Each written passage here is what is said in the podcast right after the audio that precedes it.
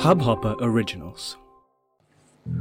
मानो सच, ना मानो रहस्य के अगले एपिसोड में स्वागत है। मेरे यानी अहमद फराज के साथ अभी तक आपने कुछ ऐसे किस्से, कुछ ऐसी कहानियाँ सुनी, जिनका कहीं भूत, प्रेत, आत्मा से ताल्लुक है।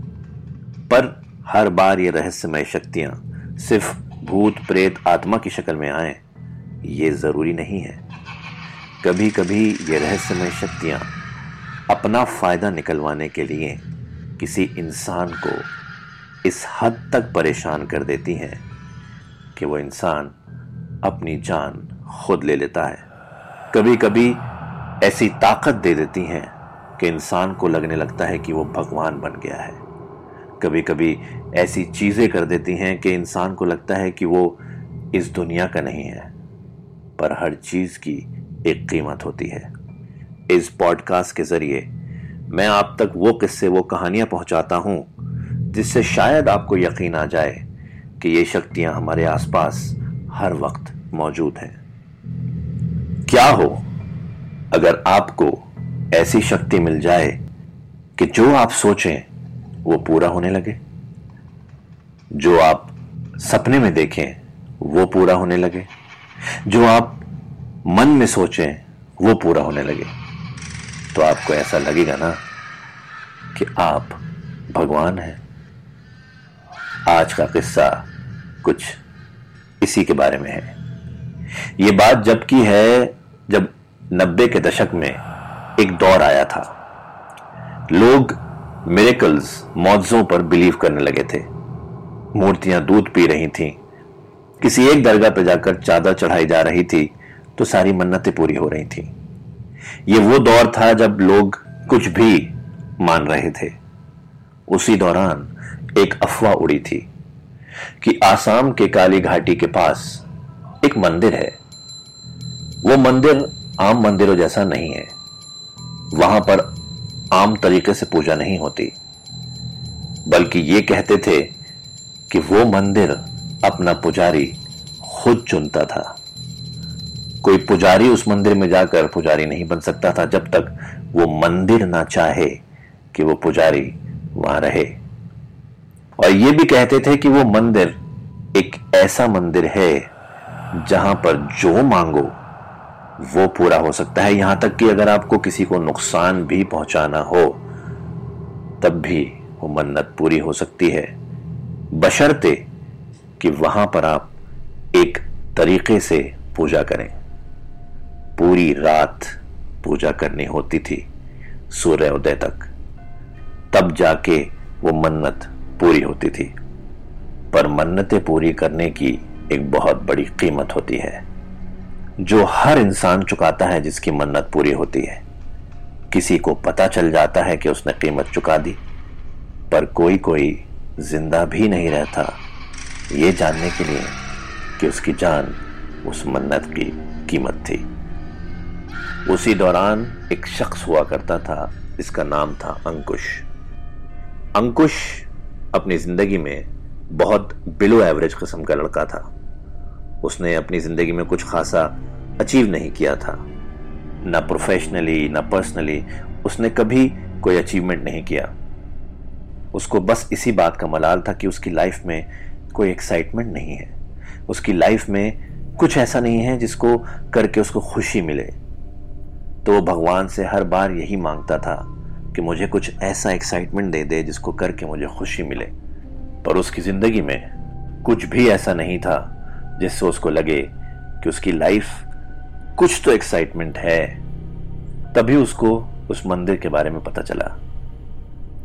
वो ऑफ़िस से छुट्टियाँ लेकर सीधा उस मंदिर की तरफ़ चला। वो मंदिर एक ऐसी जगह पे था जहाँ पर जाने के लिए बड़ी जद्दोजहद करनी पड़ती है। पहाड़ पर चढ़ना पड़ता है, उसके बाद डेढ़ सौ सीढ़ियाँ चढ़नी पड़ती हैं, तब जाकर वो मंदिर आता है। और सिर्फ़ ऐसे लोग जिनके दिल में वो शिद्दत हो अपनी मन्नत पूरी कराने की, सिर्फ़ वही पहुँच पाते हैं। और उनमें से भी बहुत कम ऐसे होते थे जो वो पूजा कंप्लीट कर पाते थे। जैसे ही अंकुश उस मंदिर में कदम रखता है, वैसे ही कहीं से पुजारी जी आते हैं, हाथ में थाली होती है और सीधा उसके पास आके बोलते हैं, शगुन के पैसे वहाँ रख देना। ये थाली है, इसी का इस्तेमाल करना जब पूजा शुरू करो। तुम्हारे पूजा करने का मुहूर्त अब से एक घंटे बाद शुरू है, और एक बात ध्यान रखना। जब पूजा कर रहे हो, तब पीछे मुड़ के मत देखना। चाहे कैसी भी आवाज़ें आए, तुम पीछे मुड़ के मत देखना। अगर तुम मुड़े तो पूजा भंग हो जाएगी। और जब पूजा खत्म हो जाए तो उल्टे पाँव इस मंदिर से बाहर निकल जाना। लेकिन पीठ मत करना। अंकुश के समझ में नहीं आया कि ये ये कैसी प्रथा है। ऐसा तो किसी मंदिर में देखा नहीं। पर उसको तो शिद्दत थी अपनी मन्नत पूरी कराने की, अपनी लाइफ में बदलाव लाने की। उसने ठीक एक घंटे बाद पूजा स्टार्ट करी। वो घंटी बजाता रहा, पूजा करता रहा, घंटी बजाता रहा, पूरा पूजा करता रहा। पूजा जब एक घंटे की हो गई, तब उसको पीछे से कुछ आवाज़ें आनी शुरू हुई। उसमें से एक आवाज़ उसकी माँ की थी और उसकी माँ अब से दो साल पहले मर चुकी थी। उसकी मरी हुई माँ की आवाज़ उसको पीछे से आ रही थी। पर अगर वो पलटा तो उसकी पूजा भंग हो जाएगी। इसलिए वो पलट नहीं सकता था। और उसने अपनी पूजा पूरी की। ठीक सूर्योदय पर वो रुक गया। जैसे ही सूर्योदय हुआ और जैसे ही वो रुका, पुजारी जी फिर से कहीं से आ गए। वो पुजारी जी भी कुछ अजीब से थे और पुजारियों की तरह नहीं थे। ना उसको ज़्यादा कुछ बता रहे थे, ना उसको आशीर्वाद दे रहे थे। बस आए, थाली उठाई, उसकी तरफ़ देखा और अजीब सी मुस्कुराहट दी और चले गए। जाते जाते फिर मुड़े और बोले, पीठ मत करना। ये कहकर कहीं गायब हो गए मंदिर के अंदर। जैसा कि पुजारी जी ने बोला था, ये उल्टे पाँव चला, चप्पल पहने उल्टी उल्टे सीढ़ियाँ उतरा। बहुत खुश था कि उसने मंदिर में वो पूजा कंप्लीट कर लिया उसकी मन्नत पूरी होगी और एक्साइटमेंट में वो सीधा घर आ गया। पर उसके साथ ऐसा कुछ हुआ नहीं, या उसको लगा कि ऐसा कुछ हुआ नहीं। उस रात, बीच रात में उसको बड़ी बेचैनी सी हुई। कोई सपना देख रहा था। सपना देखते देखते उसी बेचैनी में आँखें बंद करके उठा। पास से कागज़ और कलम उठाया और जो सपना देख रहा था, उसको कागज़ पर उतार दिया। सीन बाय सीन उसने एक बड़ा अच्छा सा स्केच बनाया अपने सपने का और फिर सो गया। सुबह जब उसकी आँख खुली और उसने कागज़ कलम देखा अपने बेड के पास और जब वो स्केच देखा तो वो बड़ा हैरान था। कि उसको ड्राइंग तक नहीं आती तो उसने इतना बड़ा स्केच कैसे बना दिया? वो भी सीन बाय सीन उसको यह याद था कि यह उसका ख्वाब है। जब उसने गौर से देखा तो पहले सीन में वो एक औरत के पीछे भाग रहा है।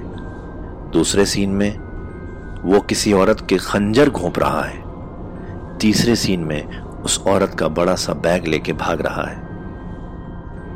बड़ा अजीब सा सपना था। उसने सपने में किसी औरत को मार के उसका बैग ले लिया था, जिसमें बहुत सारे पैसे थे। ऐसा सपना किसको आता है भला? ये हो सकता है उस मंदिर में पूजा करने की बात हो गई। ये कह के उसने टाल दिया और अपने काम में लग गया। तैयार वैयार होके नाश्ता करने जब डाइनिंग टेबल पे बैठा तो टीवी ऑन किया। टीवी पर एक बड़ी खबर आ रही थी। कल रात किसी ने एक औरत के सीने में खंजर घोंप के उसको मार दिया और उसका पैसों से भरा बैग लेके गायब हो गया। पुलिस तफ्तीश कर रही है, लेकिन किसी भी तरह के कोई फिंगरप्रिंट्स भी यहाँ नहीं मिले हैं, जिससे पता लगाया जा सके कि कौन था। ये देखकर वो हैरान हो गया। जो उसने सपने में देखा, जो उसने स्केच बनाया, वो असली में हो चुका था। वो लड़की मर चुकी थी, उसका बैग गायब था। इसके बारे में सोच ही रहा था, डाइनिंग टेबल पर बैठकर, कि अचानक उसकी नज़र उसके बेड पे पड़ी। बेड के नीचे एक बैग का स्ट्रेप सा निकल रहा था। वो आहिस्ता आहिस्ता उसके पास गया और स्ट्रैप पकड़ के खींचा। तो ये वही बैग था जो उसने अपने स्केच में बनाया था। कांपते हुए हाथों से डरते डरते उसने बैग की जिप खोली तो उसमें उसमें बहुत सारे पैसे थे। ये डर गया, बहुत डर गया। इसने बैग जल्दी से बेड के नीचे खिसकाया और वहाँ से चला गया। पूरे रास्ते ये सोचता रहा कि इसके साथ आखिर ये हुआ क्या है? जो इसने सपने में देखा, वो सच हो गया? इसने सपने में एक लड़की को मारा, वो असल में मर गई। कहीं इसने असल में? नहीं नहीं, मैं ऐसा नहीं हो सकता। ये सब चीज़ें उसके दिमाग में चल रही थी। पूरा दिन यही सोच सोच के उसने निकाल दिया। वापस आया, खाना वाना बनाया, आराम से बैठकर टीवी देख रहा था, चीज़ों को भूलने की कोशिश कर रहा था कि उसको वहीं सोफे पे बैठे बैठे नींद आ गई। उस रात उसने फिर एक सपना देखा। उसी तरह से वो बेचैन होके उठा, कागज़ कलम लेके आया, उस पर पूरे सपने का स्केच बनाया और फिर सो गया। सुबह जब आँख खुली, फिर उसने कागज़ कलम अपने बगल में देखा तो वो डर गया। उसने डरते डरते वो कागज़ कलम उठाया, पेज पलटा तो देखा पूरा स्केच बना हुआ है। इस बार वो एक बैंक में, एक बैंक मैनेजर के कनपटी पे बंदूक रख के बैंक के वॉल्ट के अंदर खड़ा है और एक बहुत बड़ा सा ब्रीफ केस पैसों से भर रहा है। फिर वो पैसे का ब्रीफ केस लेके निकला और बैंक मैनेजर के सर पे गोली मारकर वहाँ से चला गया। ये देखकर वो और डर गया। फिर एक मौत, फिर एक क्राइम। उसने टीवी खोला। टीवी पर वही न्यूज़ थी। कल रात में किसी ने बैंक मैनेजर को ज़बरदस्ती बैंक में घुसा के वॉल्ट खोल के सारा पैसा ले गया और बैंक मैनेजर की हत्या कर दी। ये देखकर उसके पैरों तले ज़मीन निकल गई थी। उसके समझ नहीं आ रहा था कि उसके साथ आखिर हो क्या रहा है। फिर उसको ध्यान आया कि कहीं ये वही मंदिर का खेल तो नहीं, कहीं यही तो एक्साइटमेंट नहीं। और अब हर दिन उसको एक नया सपना आता था। हर दिन एक नया क्राइम होता था और हर दिन एक नया कत्ल होता था। उसके अंदर एक बेचैनी सी शुरू हो गई थी। उसके अंदर स्प्लिट पर्सनालिटी हो गई थी। दो लोग उसके अंदर डिवाइड हो गए थे। एक था जो वो शरीफ, अंकुश था, जिसको ये सब नहीं चाहिए। मुझे ये सब अच्छा नहीं लगता ये ये, ठीक नहीं है। पर एक था जिसको वो एक्साइटमेंट चाहिए था जो उसको मिल रहा है। अरे यही तो एक्साइटमेंट चाहिए था पगले। यही एक्साइटमेंट लाइफ में चाहिए था। देख कोई हमें पकड़ नहीं सकता। कोई हमारा कुछ बिगाड़ नहीं सकता। पैसे भी आ रहे हैं एक्साइटमेंट भी है। पूरी दुनिया जानती है हमारे बारे में। पर शक्ल किसी को नहीं पता। उसके अंदर, जैसे मानो दो लोग बैठे हुए थे और आपस में बहस करते रहते थे। रोज क्राइम होता था, रोज कोई ना कोई मरता था और रोज उसकी लालचीपन वाली साइड बढ़ती चली जा रही थी, बढ़ती चली जा रही थी। एक दिन वो तंग आ गया। शाम को बैठा हुआ सिगरेट पी रहा था, खाना खा रहा था, कुछ समझ नहीं आ रहा था, करे तो करे क्या? उसने सोच लिया कि ये सब खत्म करने का सिर्फ़ एक ही तरीका है। उसकी मौत। वो ये सोच के सीधा अपने बिल्डिंग के छत पे गया, सेवनटीन फ्लोर पे, और एज पे खड़ा हो गया। उसका दूसरा साइड उसको बोल रहा था कि तू पागल हो गया है क्या? यही तो एक्साइटमेंट चाहिए था लाइफ में। देख देख तेरी मन्नत पूरी हुई है। तेरी मन्नत पूरी हुई है।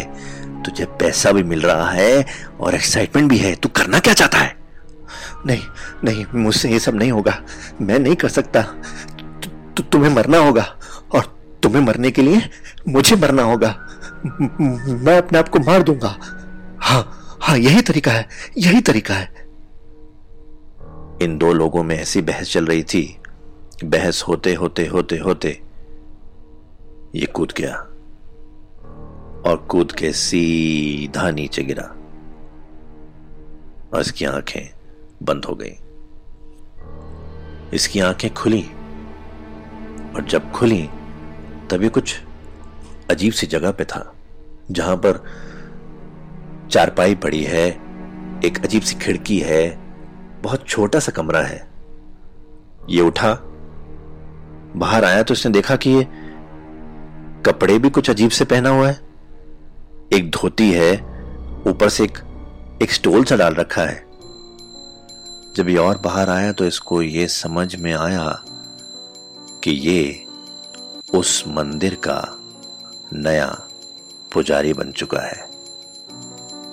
उस मंदिर की रहस्यमय शक्ति ने इसको चुना अपना पुजारी बनाने के लिए। इसकी मन्नत ज़रूर पूरी करी, पर अपने फ़ायदे के लिए। जितना वो पैसा था, सब मंदिर के खजाने में आ गया था, और मंदिर को नया पुजारी मिल चुका था। बस इतना सा था यह किस्सा। और इस तरह के रहस्यमय शक्तियों के किस्से सुनने के लिए सुनते रहिए, मानो सच। न मानो रहस्य, मेरे यानी अहमद फराज के साथ। टिल देन जिस भी जगह जाकर पूजा करें या इबादत करें, गौर से देखिएगा आसपास, कहीं कोई रहस्यमय शक्ति तो नहीं। गुड नाइट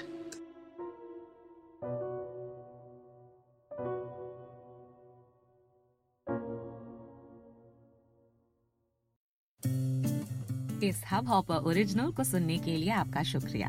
अगर आप भी अपना पॉडकास्ट लॉन्च करना चाहते हैं, तो हब हॉपर स्टूडियो वेबसाइट पे रजिस्टर करें और एक मिनट के अंदर अंदर अपना खुद का पॉडकास्ट लॉन्च करें। यही नहीं स्टूडियो देता है आपको पूरी आज़ादी कहीं भी कभी भी अपना पॉडकास्ट लॉन्च करने की सिर्फ़ तीन आसान स्टेप्स में। तो साथ में अपना पॉडकास्ट शुरू करने के लिए तैयार। Just hop on Hubhopper simply content